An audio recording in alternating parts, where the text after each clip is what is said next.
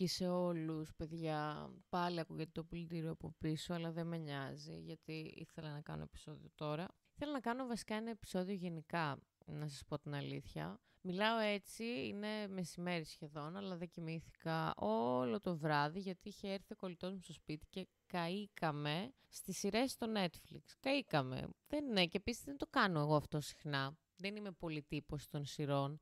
Βασικά δεν είμαι πολύ τύπος του να κάτσω σε έναν καναπέ για πολλές ώρες και να δω κάτι. Και χτες που το έκανε ένιωσα ότι κάει και ο εγκέφαλός μου. Σήμερα το μεσημέρι που ξυπνήσαμε, μέχρι να τον πάω σπίτι του δηλαδή με το αυτοκίνητο, που by the way να πω ότι στο δρόμο μας πετύχαμε μετρημένα έξι μπλόκα και πήγαμε από, την, από, από Εγνατία για να καταλάβετε, μέχρι κάτω ρε παιδί μου που τον πήγα στο σπίτι του σε ένα σημείο, είχαμε πετύχει έξι μπλόκα. Δεν μας σταμάτησε κανένας, είχα και τη Φρίντα μέσα που είχα σκοπό να τη βγάλω βόλτα έτσι κι αλλιώς. Αλλά γίνεται ένας χαμός, παιδιά. Έχω πάθει πλάκα, αλήθεια. Δηλαδή δεν περίμενα τόσο πολύ να γίνεται χαμός σε οποιοδήποτε δρόμο, ακόμα και σε κάποια στενάκια να περνάνε και να έχουν στήσει μπλόκα.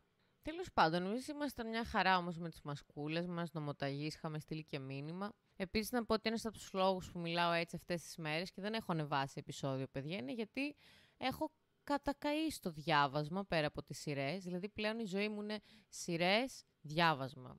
Και κάπως έτσι δεν καταλαβαίνω πώς περνάνε οι μέρες. Ε, σε αυτό το σημείο θα ήθελα να μου προτείνετε κάποιες σειρές. Εγώ είχα ξεκινήσει. Ε, ποιο είχα ξεκινήσει; Α, το The Queen's Gambit, αυτό που λένε όλοι με το σκάκι. Καλό είναι, ωραία. Μέχρι στιγμής δεν έχω θέμα. Δεν έχω κάτι ενθουσιαστεί, να σας πω την αλήθεια, όσο ενθουσιάστηκα στο πρώτο επεισόδιο. Γιατί όλοι μου το λέγανε ότι είναι τέλειο και θα πάθεις πλάκα, ξέρω εγώ και τέτοια. Αλλά δεν έχω. Εντάξει, δεν έχω κάτι ενθουσιαστεί, να σας πω την αλήθεια. Έτσι μου λέγανε και για το Unorthodox, by the way, στην πρώτη καραντίνα. Αλλά και εγώ ενθουσιάστηκα. Δεν ξέρω, κάτι είχε αυτή η σειρά και μου άρεσε πάρα πολύ. Τώρα από πιο κομικού περιεχομένου, να το το πλυντήριο αρχίζει και τρελαίνεται σιγά σιγά. Καυλώνει και αυτό με κομικά και αστεία γενικότερα. Μήπως να το πάρω να παίξει κανένα open; Brooklyn Nine-Nine εννοείται. Το community που δεν έλεγα παν. Πόσες φορές έλεγα να το αρχίσω και δεν το άρχιζα ποτέ. Τώρα το ξεκίνησα και μου αρέσει πάρα πολύ. Βασικά, ίσως μου αρέσει πιο πολύ από το Brooklyn Nine-Nine, νομίζω. Δεν είμαι σίγουρη. Ένας φίλος μου πρότεινε το A Good Place. The Good Place. Good Place. Τέλος πάντων, κάτι με Good Place, εν πάση περιπτώσει. Με τα θανάτια ζωή και τέλος πάντων τι έχουν φτιάξει. Δύο επεισόδια έχω δει. Δεν τρελάθηκα ούτε με αυτό. Sex Education εννοείται, τρελαίνομαι, δεν μπορώ. Ε, αυτήν βασικά βλέπαμε για πάρα πολλές ώρες χτες. Δηλαδή βγάλαμε σχεδόν όλη την πρώτη σεζόν, παιδιά. Αφού από ένα σημείο και μετά ζαλι, ζαλιζόμουν, εγώ δεν μπορούσα να μιλήσω. Ήμουν σε φάση, δηλαδή, σαν να βλέπεις κάτι πολύ trash και να μην έχεις τη δύναμη να το σχολιάσεις. Κάπως έτσι ένιωθα. Εκτός φυσικά από κάποιες φάσεις που είχε, ρε παιδί μου, πάρα πολύ ωραίο ζουμάκι. Ειδικά στο τέλος της πρώτης σεζόν, εγώ δεν ξέρω, ενθουσιάστηκα, δηλαδή μου άρεσε αρκετά αυτό. Α, επίσης τώρα που το θυμήθηκα, άλλη σειρά που την είχα ξεκινήσει επίσης την καραντίνα την πρώτη. Είχα ξεκινήσει, παιδιά, το Dark. Το οποίο πρώτη-δεύτερη σεζόν OK, okay, εντάξει. Θέλω να πω, μου άρεσε. Άσχετα που πολλές φορές μου έσπαγε τα νεύρα πραγματικά, γιατί κάθε φορά, ας πούμε, στο τέλος ενός επεισοδίου θα έδειχνε κάτι παραπάνω και σου θα έλεγε Όχι, ρε, τώρα αναγκαστικά πρέπει να δω και το επόμενο επεισόδιο και το επόμενο επεισόδιο. Και κάπως έτσι, εγώ είχα τελειώσει δύο σεζόν μέσα σε δύο μέρες. Και όταν βγήκε η τρίτη το καλοκαίρι, δεν θυμώ... βασικά δεν έκατσα να δω σειρές το καλοκαίρι, πέρα από Brooklyn Nine-Nine, ας πούμε, που το βλέπα και στα ταξίδια που έκανα και στο σπίτι, ας πούμε.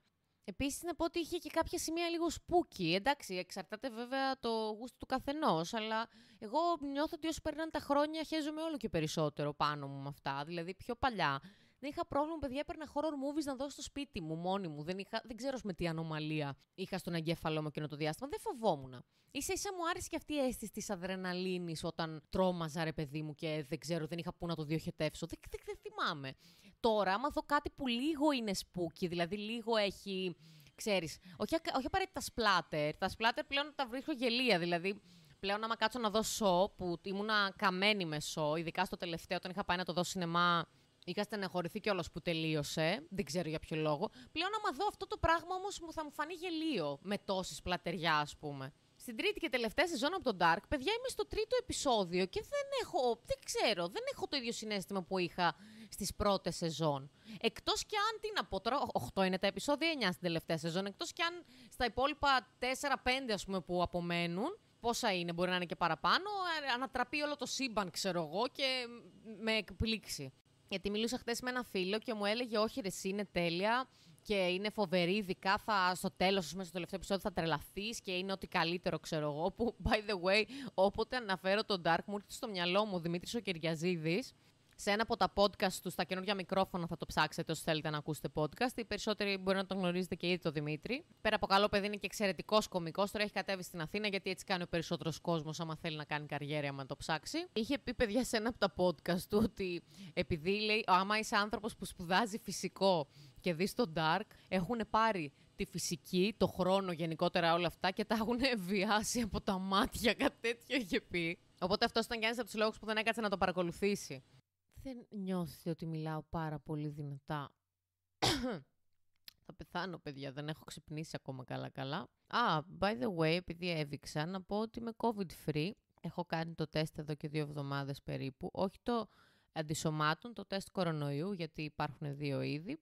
Απλώς είχα ξυπνήσει, παιδιά. Βασικά, μήπως έχει παραπάνω καιρό που το έκανα, δεν θυμάμαι. Τέλος πάντων, το έχω κάνει, by the way. Είχα ξυπνήσει μια μέρα και είχα το λαιμό μου και είχα συνάχη. Τώρα θα μου πεις, δεν είναι και ιδιαίτερα συμπτώματα αυτά πέρα από το λαιμό. Δηλαδή, εγώ όταν είχα πάει εκεί πέρα, στο Μαρία Κάλλας το έκανα και εκεί πέρα ήταν και το πιο φθηνό τεστ κορονοϊού, γιατί στα περισσότερα κέντρα που ε, επικοινώνησα με τη, στη Θεσσαλονίκη, με τη Θεσσαλονίκη τι πήγα να πω, κόστιζε γύρω στα 90-95 ευρώ ενώ αυτό που έκανα εγώ στο Μαρία Κάλλας, στη Γυρομέντικα, ε, έκανε γύρω στα 70 και το αντισωμάτων ήταν γύρω στα 50 με 40. Αν και εντάξει, το αντισωμάτων πάνω κάτω τόσο κοστίζει.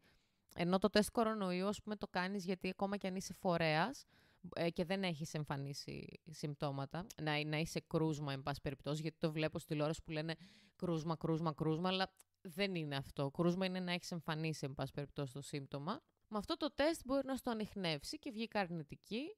Κάποιοι γνωστοί μου είπαν μαλακή έκανες που το έκανες αφού κατά πάσα πιθανότητα δεν θα είχες με αυτά τα συμπτώματα. Αλλά εγώ ήθελα να είμαι σίγουρη γιατί τότε, πριν μας κλείσουν για καραντίνα, ερχόταν ακόμα ο πατέρας μου στο σπίτι, έβλεπα τους παππούδες μου πιο συχνά. Γενικότερα συναναστρεφόμουν με περισσότερα άτομα κάθε μέρα. Ενώ τώρα είμαι κυρίως μόνη μου στο σπίτι, δηλαδή δεν, δεν βγαίνω, ας πούμε, ιδιαίτερα με φίλους μου κτλ με ένα-δύο άτομα max δηλαδή, που αυτή είναι και η φίλη μου στη Θεσσαλονίκη πλέον. Τι θλίψη είναι αυτή σε αυτό το επεισόδιο. Δεν έχω δύναμη, παιδιά, να μιλήσω. Δεν γίνεται να μιλάω έτσι σε όλα τα υπόλοιπα επεισόδια. Δεν ξέρω τι συμβαίνει. Πάντως για το τεστ εγώ εκεί το έκανα, παιδιά. Όποιος, ας πούμε, ενδιαφέρεται στη Θεσσαλονίκη να πάει να το κάνει σε λίγο πιο, ας πούμε, normal τιμή. Γιατί εγώ τουλάχιστον στα περισσότερα που τηλεφώνησα ήταν εκεί γύρω στα 90 με 100 ευρώ ήταν το τεστ κορονοϊού. Μπορείτε να το κάνετε εκεί, δεν ξέρω. Μου έβαλε άλλη μια τεράστια σαλαβίδα με ένα βαμβάκι στην άκρη μέσα στο λαιμό μου. Βασικά ποιο λαιμό μου; Πες να το έβαλε στην ψυχή μου μέσα αυτή. Με τέτοιο μένος το έβαλε. Και μου είπε κιόλας. Ε, προσπαθήστε να μην ε, βήξετε, κάτι τέτοιο μου είπε. Εγώ κόντεψα να πεθάνω, όχι να βήξω. Μη μου πιάνετε τα χέρια σας παρακαλώ κυρία Τσακνάκη. Και εγώ πέθαινα. Και αυτή έκανε, με δολοφονούσε αυτή για να μου βγάλει το τεστ, να δει αν είμαι θετική ή αρνητική. Αυτή, αυτή είναι η φάση παιδιά. Και σε άλλα κέντρα το κάνουν αυτό το πράγμα, πώς το λένε, στη ειρηνική σκυλότητα μέσα το χών και εκεί μέσα στην ψυχή στο βάζουν, γιατί κάποιοι φίλοι μου που το κάνουν και εκεί αρκετά μέσα στο βάζουν. Ακούγεται τόσο παράξενα αυτό το πράγμα που λέω αυτά τα δευτερόλεπτα, αλλά δεν με πειράζει καθόλου. Στο σημείο των σειρών, για να συνεχιστεί η μη ύπαρξη συνοχής αυτού του podcast, θέλω να προσθέσω ότι όσες σειρές έχουν πάρα πολλά επεισόδια και πάρα πολλές σεζόν, αγχώνομαι. Γιατί έχω στο μυαλό μου ότι δεν θα τα βγάλω ποτέ ή, εν πάση περιπτώσει, άμα δεν με τρελαίνουν, δεν θα τις δω και ποτέ. Δηλαδή τώρα είναι κάποιες σειρές πια είχα δει μέσα στην καραντίνα. Είχα δει το, το Glow, το οποίο ξεκίνησε έτσι ωραία, μου άρεσε, αλλά δεν τρελάθηκα και το παράτησα. Και δεν νομίζω να το ξαναδώ, ας πούμε. Θα μου πεις, δεν χρειάζεται να βλέπουμε όλες τις σειρές, Κατερίνα. Θα σου πω ναι, αλλά εγώ επειδή είμαι ψυχαναγκαστική, όταν ξεκινάω κάτι θέλω να το τελειώνω κιόλας. Δεν μπορώ να το αφήνω στη μέση.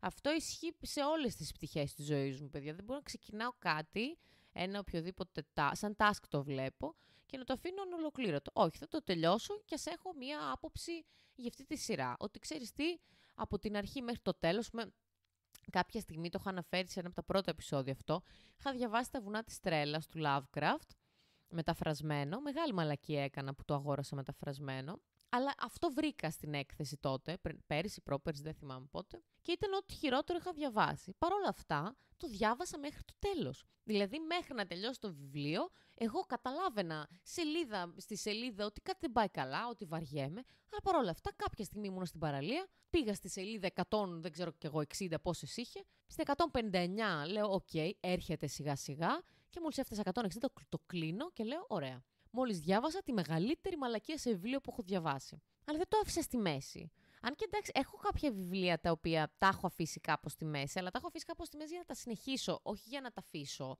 Α πούμε, έχω την ερμηνεία των ονείρων του Φρόιτ που την είχα ξεκινήσει, το έχω φτάσει κάπου στη μέση. Το είχα φτάσει βασικά τότε στην καραντίνα και το σταμάτησα κάποια στιγμή. Γιατί είχα απορροφηθεί τόσο πολύ, επειδή αυτό είναι πολύ. Δεν ξέρω, εμένα μου άρεσε αρκετά αυτό το βιβλίο. Παρ' όλα αυτά, επειδή με είχε πιάσει αυτή η τρέλα και ήμουνα πραγματικά μέσα στο βιβλίο για ένα διάστημα.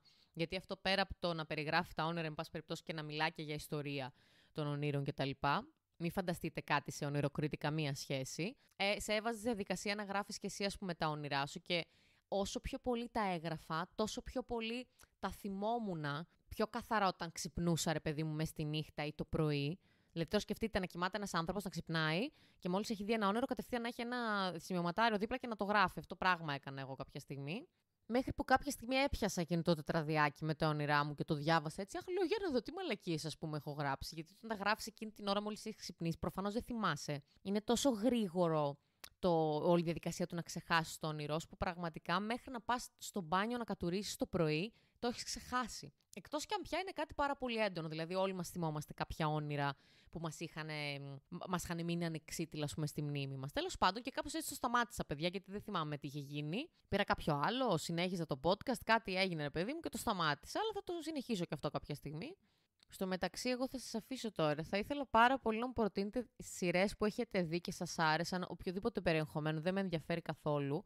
Θα βάλω να τις δω έστω κάποια επεισόδια να καταλάβω πάνω κάτω τι. Γιατί θέλω να βρω ξανά μια σειρά που να μου κινήσει τόσο πολύ το ενδιαφέρον, όπως είναι το Sex Education, ας πούμε, που σας είπα πριν. Μια σειρά που να λατρέψω, ρε παιδί μου, που να θέλω να τη δω όσες ώρες και αν περάσουν και ας κάω, δεν έχω πρόβλημα. Αυτό το πράγμα θέλω. Οπότε γράψτε μου ό,τι θέλετε και θα τα δω. Εντάξει, σας αφήνω. Πάω να ξέρω.